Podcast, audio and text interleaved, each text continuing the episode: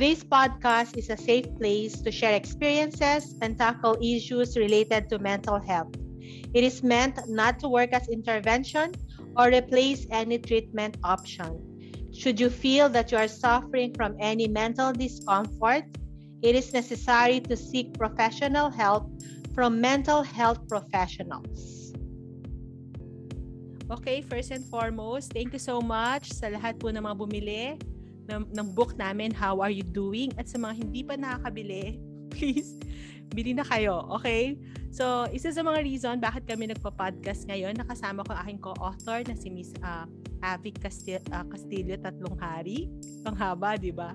Is to answer some questions from readers who purchase the book so they can learn more about it. So, madaming, uh, marami kasi mga questions, maraming curious bakit nila uh, yung habang binabasa nila, ang, ang dami nila mga tanong. So, nandito kami ngayon sa podcast ni Avic para lalo pa namin ma-explain um, bakit namin ginawa yung book.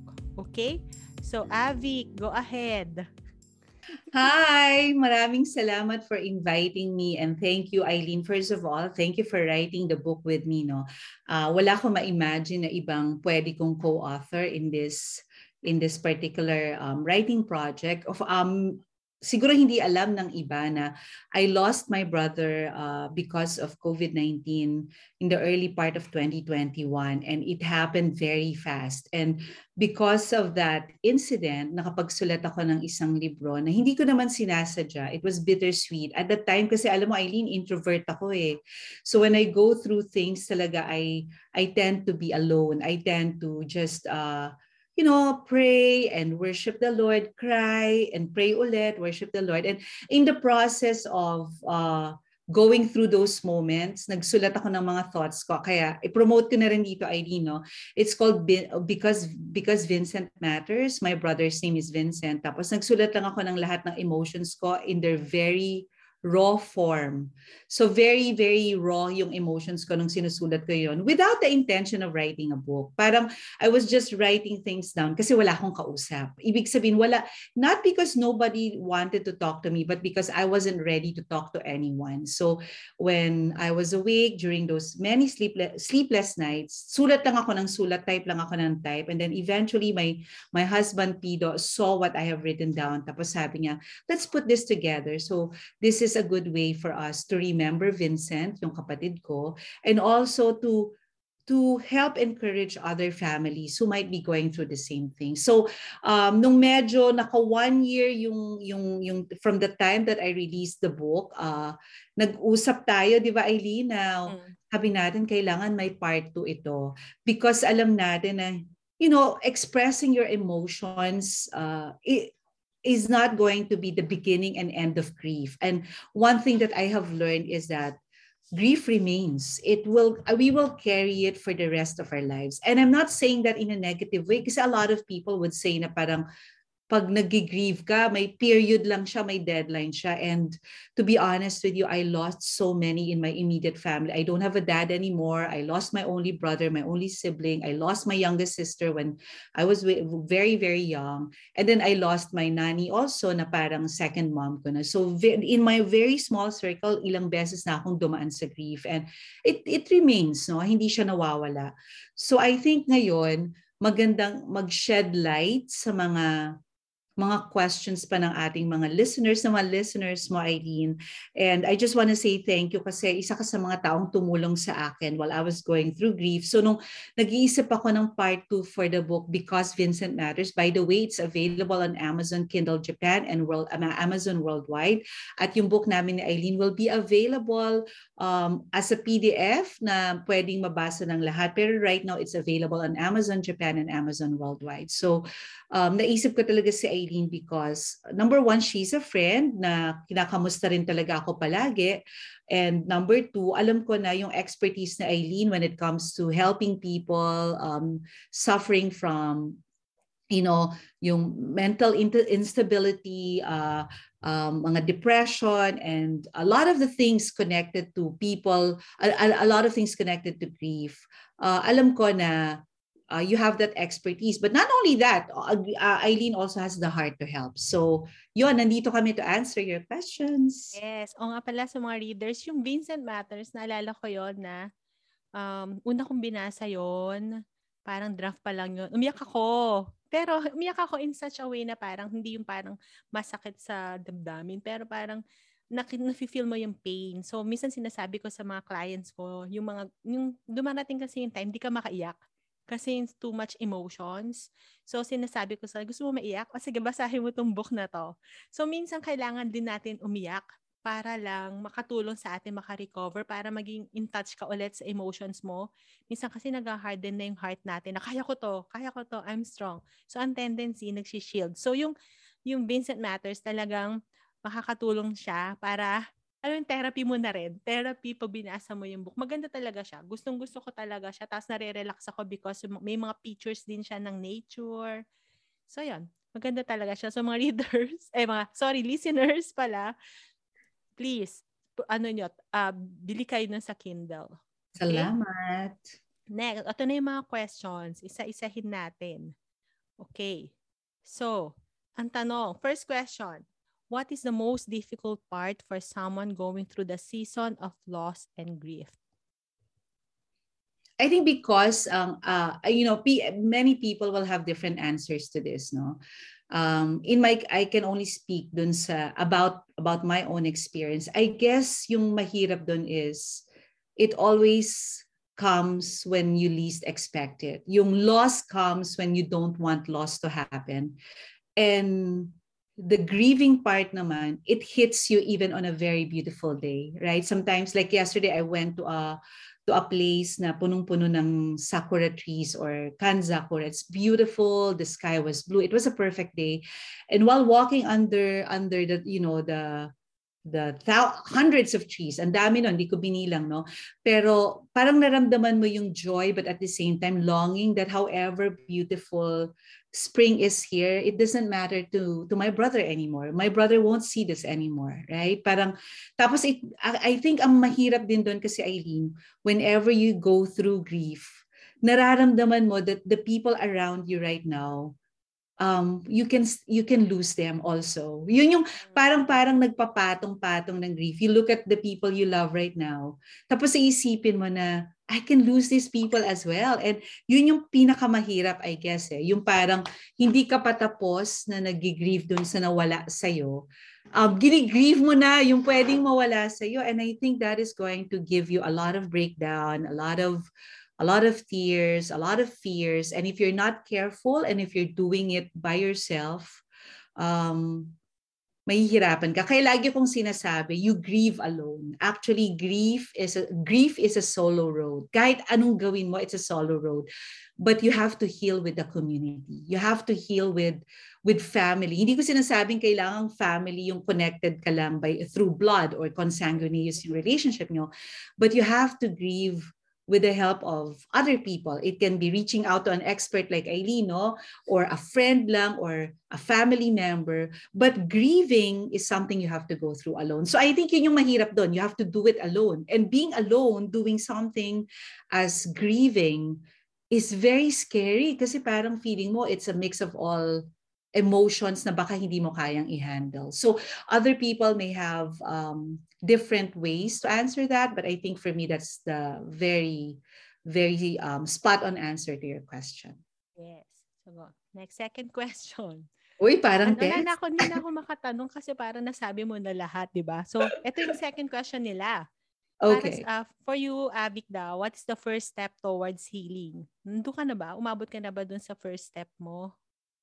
I think a lot of people see it as linear. Yung parang akala nila you lose someone and then you grieve and then you heal and then you move forward. Di ba parang I wish it was linear kasi parang ang sarap pagka may linear formula. Ibig sabihin, mm-hmm. pag natapos mo na yung one step, go to the next step ka na.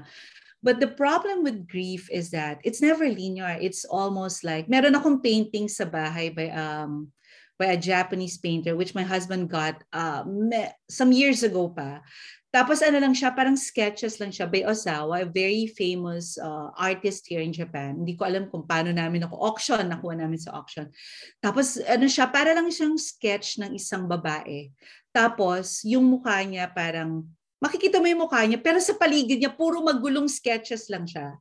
When I first got that painting, kasi hindi naman talaga ako yung artistic sa family. It was, it's my husband na nakaka-appreciate talaga ng art. And art is something that I'm slowly learning pa lang, no?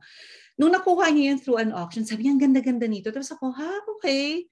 Kayang gawin niya ng bata. In my mind, parang inisip ko, kaya gawin niya kahit sino. And then, when I was going through grief, lalo na in my latest ano, loss, no, yung kay, kay Vincent or kay Bong, I was looking at this picture, sabi ko, this is me this is me parang um, experiencing grief, loss, sadness, and healing and joy and and freedom and breakdown all at the same time in one moment. Okay?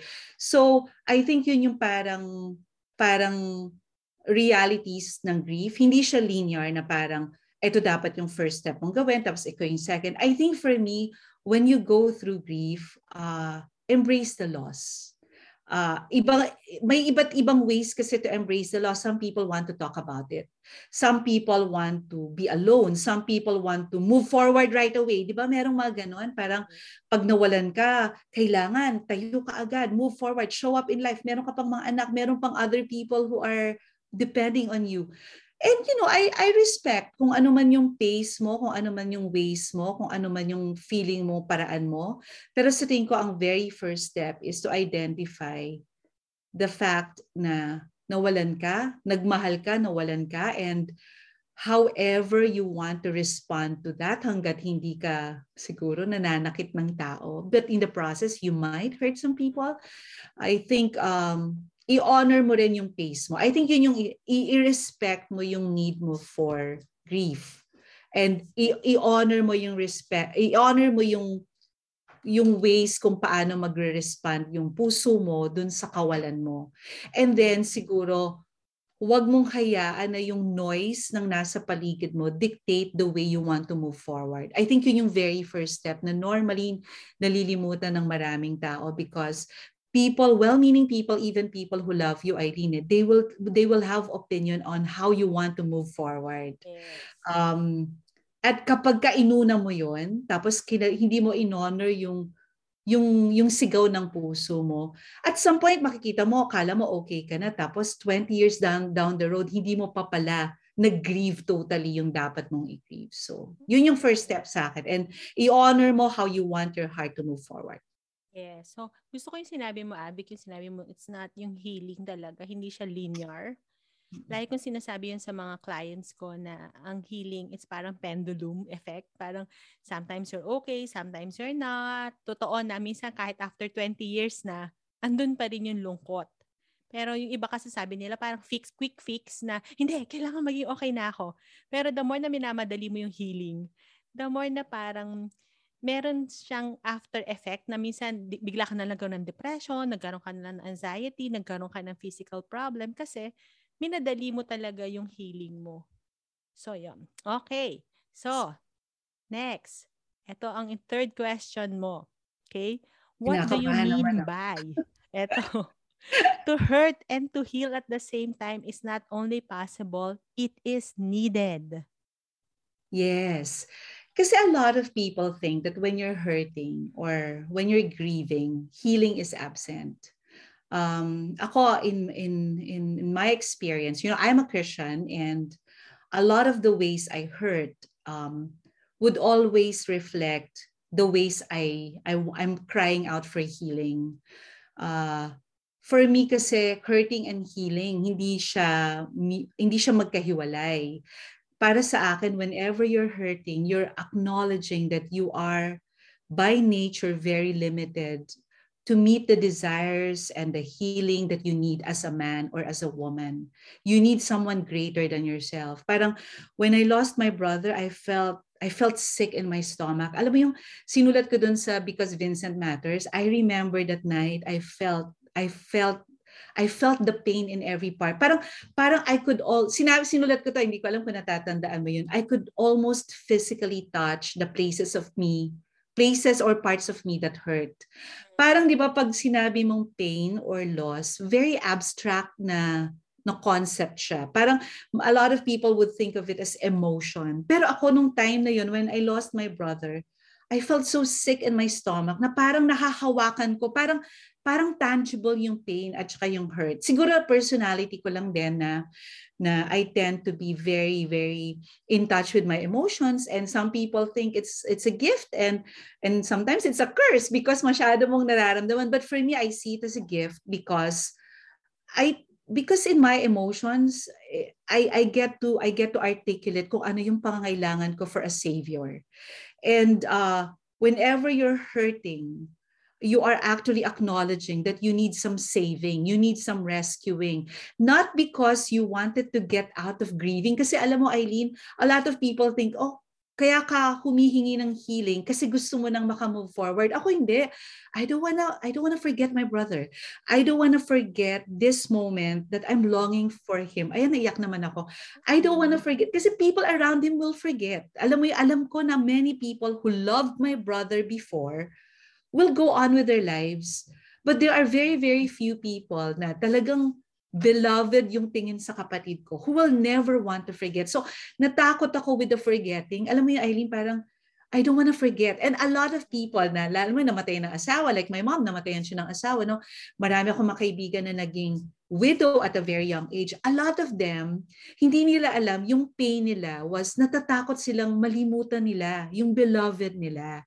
Kasi akala mo, pag nalimutan mo, mababawasan yung naging pagmamahal mo.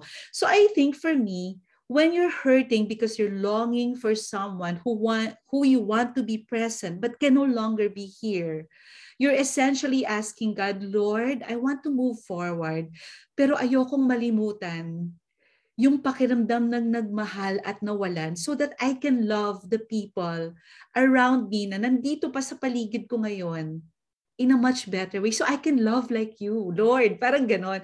So when I wrote that line that to to hurt and to heal, it's not it's it's needed. It's it's the right path. Kasi for me to say na para I'm okay na, I'm healed na, I've moved on, it's being hypocritical for me because deep down inside that heart, you are longing.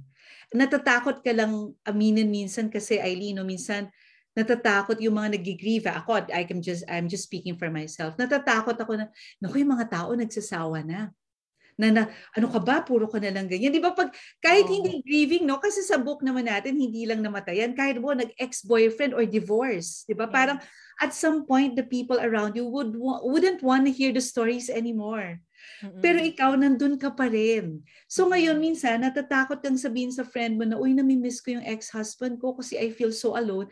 Kasi sasabihin ng friend mo sa'yo, eh, pinasok mo yan. Di panindigan mo, mag-move forward ka. But to be honest, nagmahal ka eh. There was a season in your life na yung tao yan parte ng buhay mo or transition, yung, yung trabaho na to na trinabaho mo 20 years, suddenly hindi mo na trabaho ngayon, hindi mo na buhay ngayon. And it's such a big loss that you want to talk about it but people are not ready to listen anymore. So I think yung yung yung pagsabayin mo yung hurt and healing, I think it's a very very healthy way of moving forward.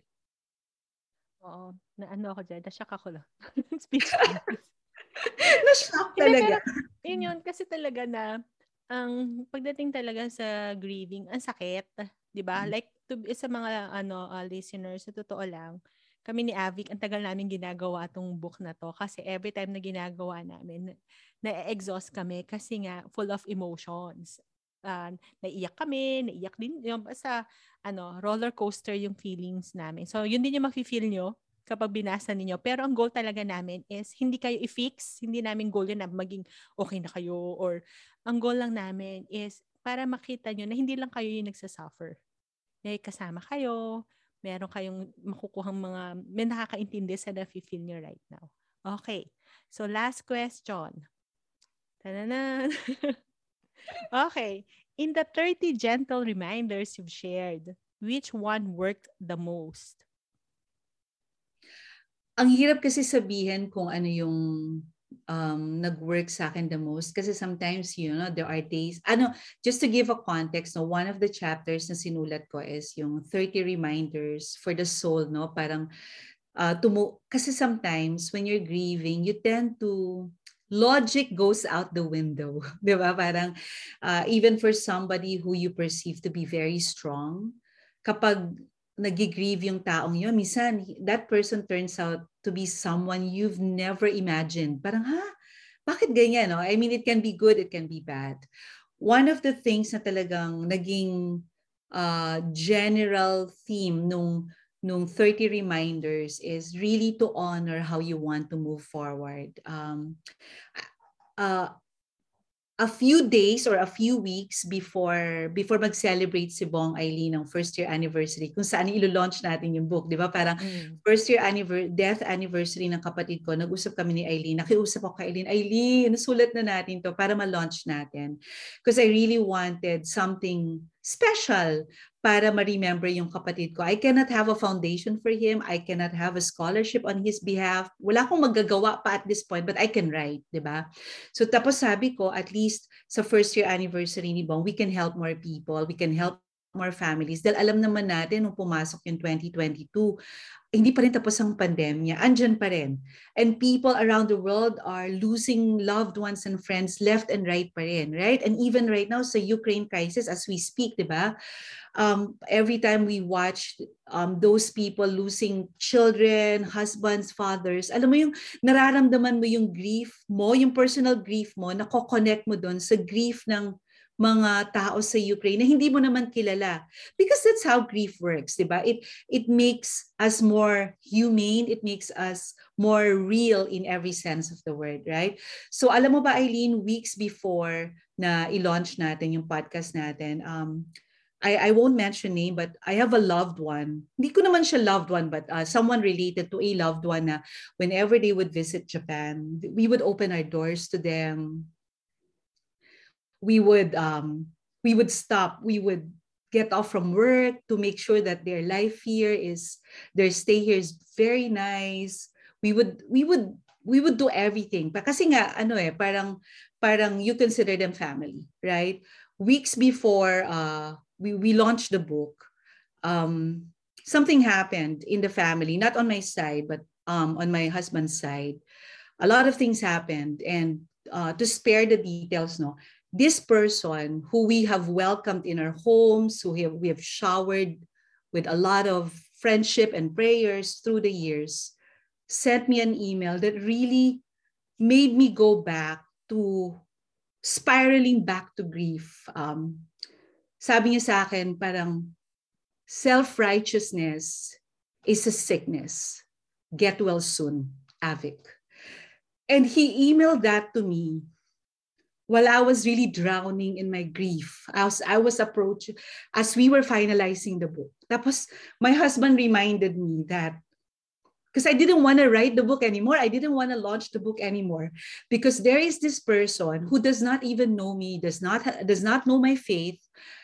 I just know him because he's related to someone who we love. Um, sent me a mail without, alam mo yung parang, alam mo Eileen, parang kinrush niya yung buong pagkatao mo nang walang dahilan. Alam mo yung parang, tapos I wanted to fight back and I could not fight back kasi nga parang in my mind, I don't want to give dignity to these words, di ba? Parang, yes. parang it was, in a way, it was the, it was a voice that was telling me to shut, it was a way to shut me off Do not write this book. Tapos alam ko, and my husband was telling me, because the Lord knows that your book and Eileen's book will help some families recover, move forward, and and get up from this drowning feeling of grief. Tapos doon niya sinabi sa akin na, okay, take your time. I was crying the whole time. I was crying. I could not tell my mom. I could not tell anyone else my husband knew and my husband was so mad also dun sa ginawa sa akin but we had to respond in a very godly way. Alam mo yon, parang we were crying privately about this and then my husband told me, si Piro sabi niya, okay, take your time to grieve. I honor your pace. I honor how you want to deal with this, but I still believe in you. So I think yun yung parang reminder na gusto kong um, i-come across sa mga reader nyo. When you're grieving, people will you you will outgrow some relationships. And and this is really hard to say. Kasi parang in an ideal world sana no when you're grieving sana every your your family gets stronger love gets bigger. But you know in the process when you're grieving lalo na when you're going through divorce you have to outgrow some relationships because when you go through divorce or you're breaking relationships hindi mo na pwedeng ipilit na maging sobrang sobrang friends ka pa with the with the you know yung mga yung mga taong related dun sa husband mo, right? Or sa ex-boyfriend mo or kung nawalan ka ng trabaho, Eileen. Hindi mo na pwedeng pilitin ng mga colleagues mo will share your seasons in your life in the same way they share the seasons of your life nung, nung napapakinabangan ka pa nila dun sa company nila. You know what I'm talking about, right?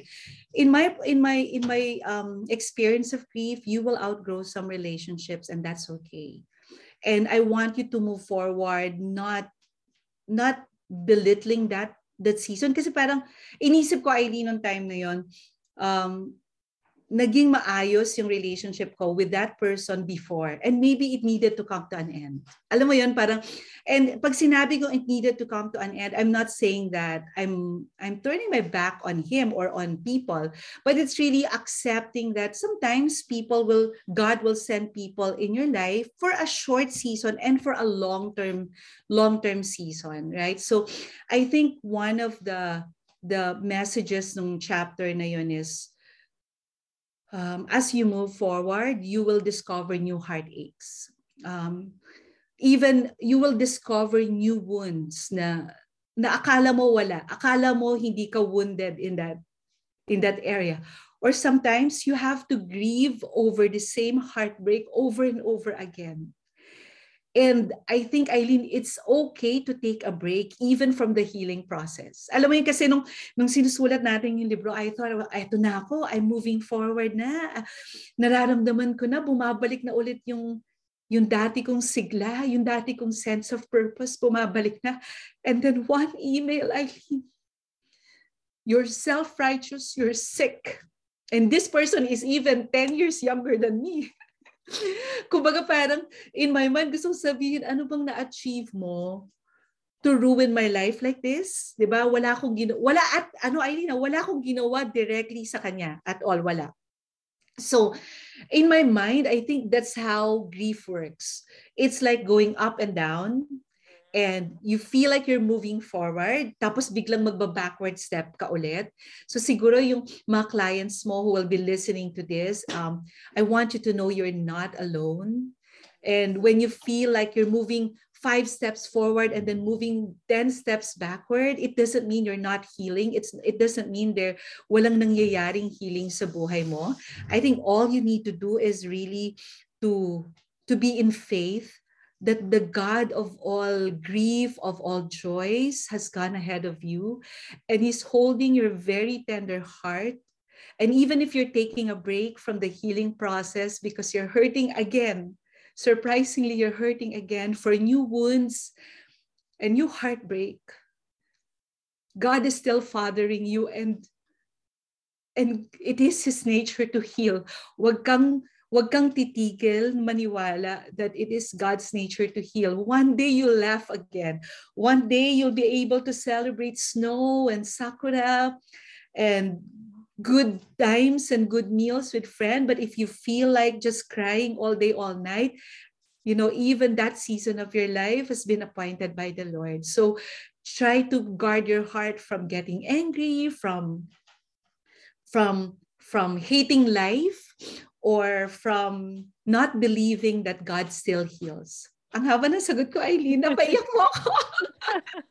Nakakainis ako okay. podcast Hindi. na to. Alam mo ba, sa'yo ko lang na-share yan. Hindi ko pa yun na-share. o yun, na-share mo sa listeners. I know. Okay, buti na lang nag-move forward tayo, no? Yes, yes. So kung hindi, wala, walang, walang book, walang, walang makakaano. Ang dami nangangailangan nito. So yun. For our next episode na lang yung susunod na mga questions, pahinga ko muna si Abby. Kailangan muna yung magpahinga. so sobrang, uh, ano, yung medyo mabigat, syempre mabigat talaga yung topic namin kasi about uh, grief, di ba? So, ayun. So, we'll see you on our next episode.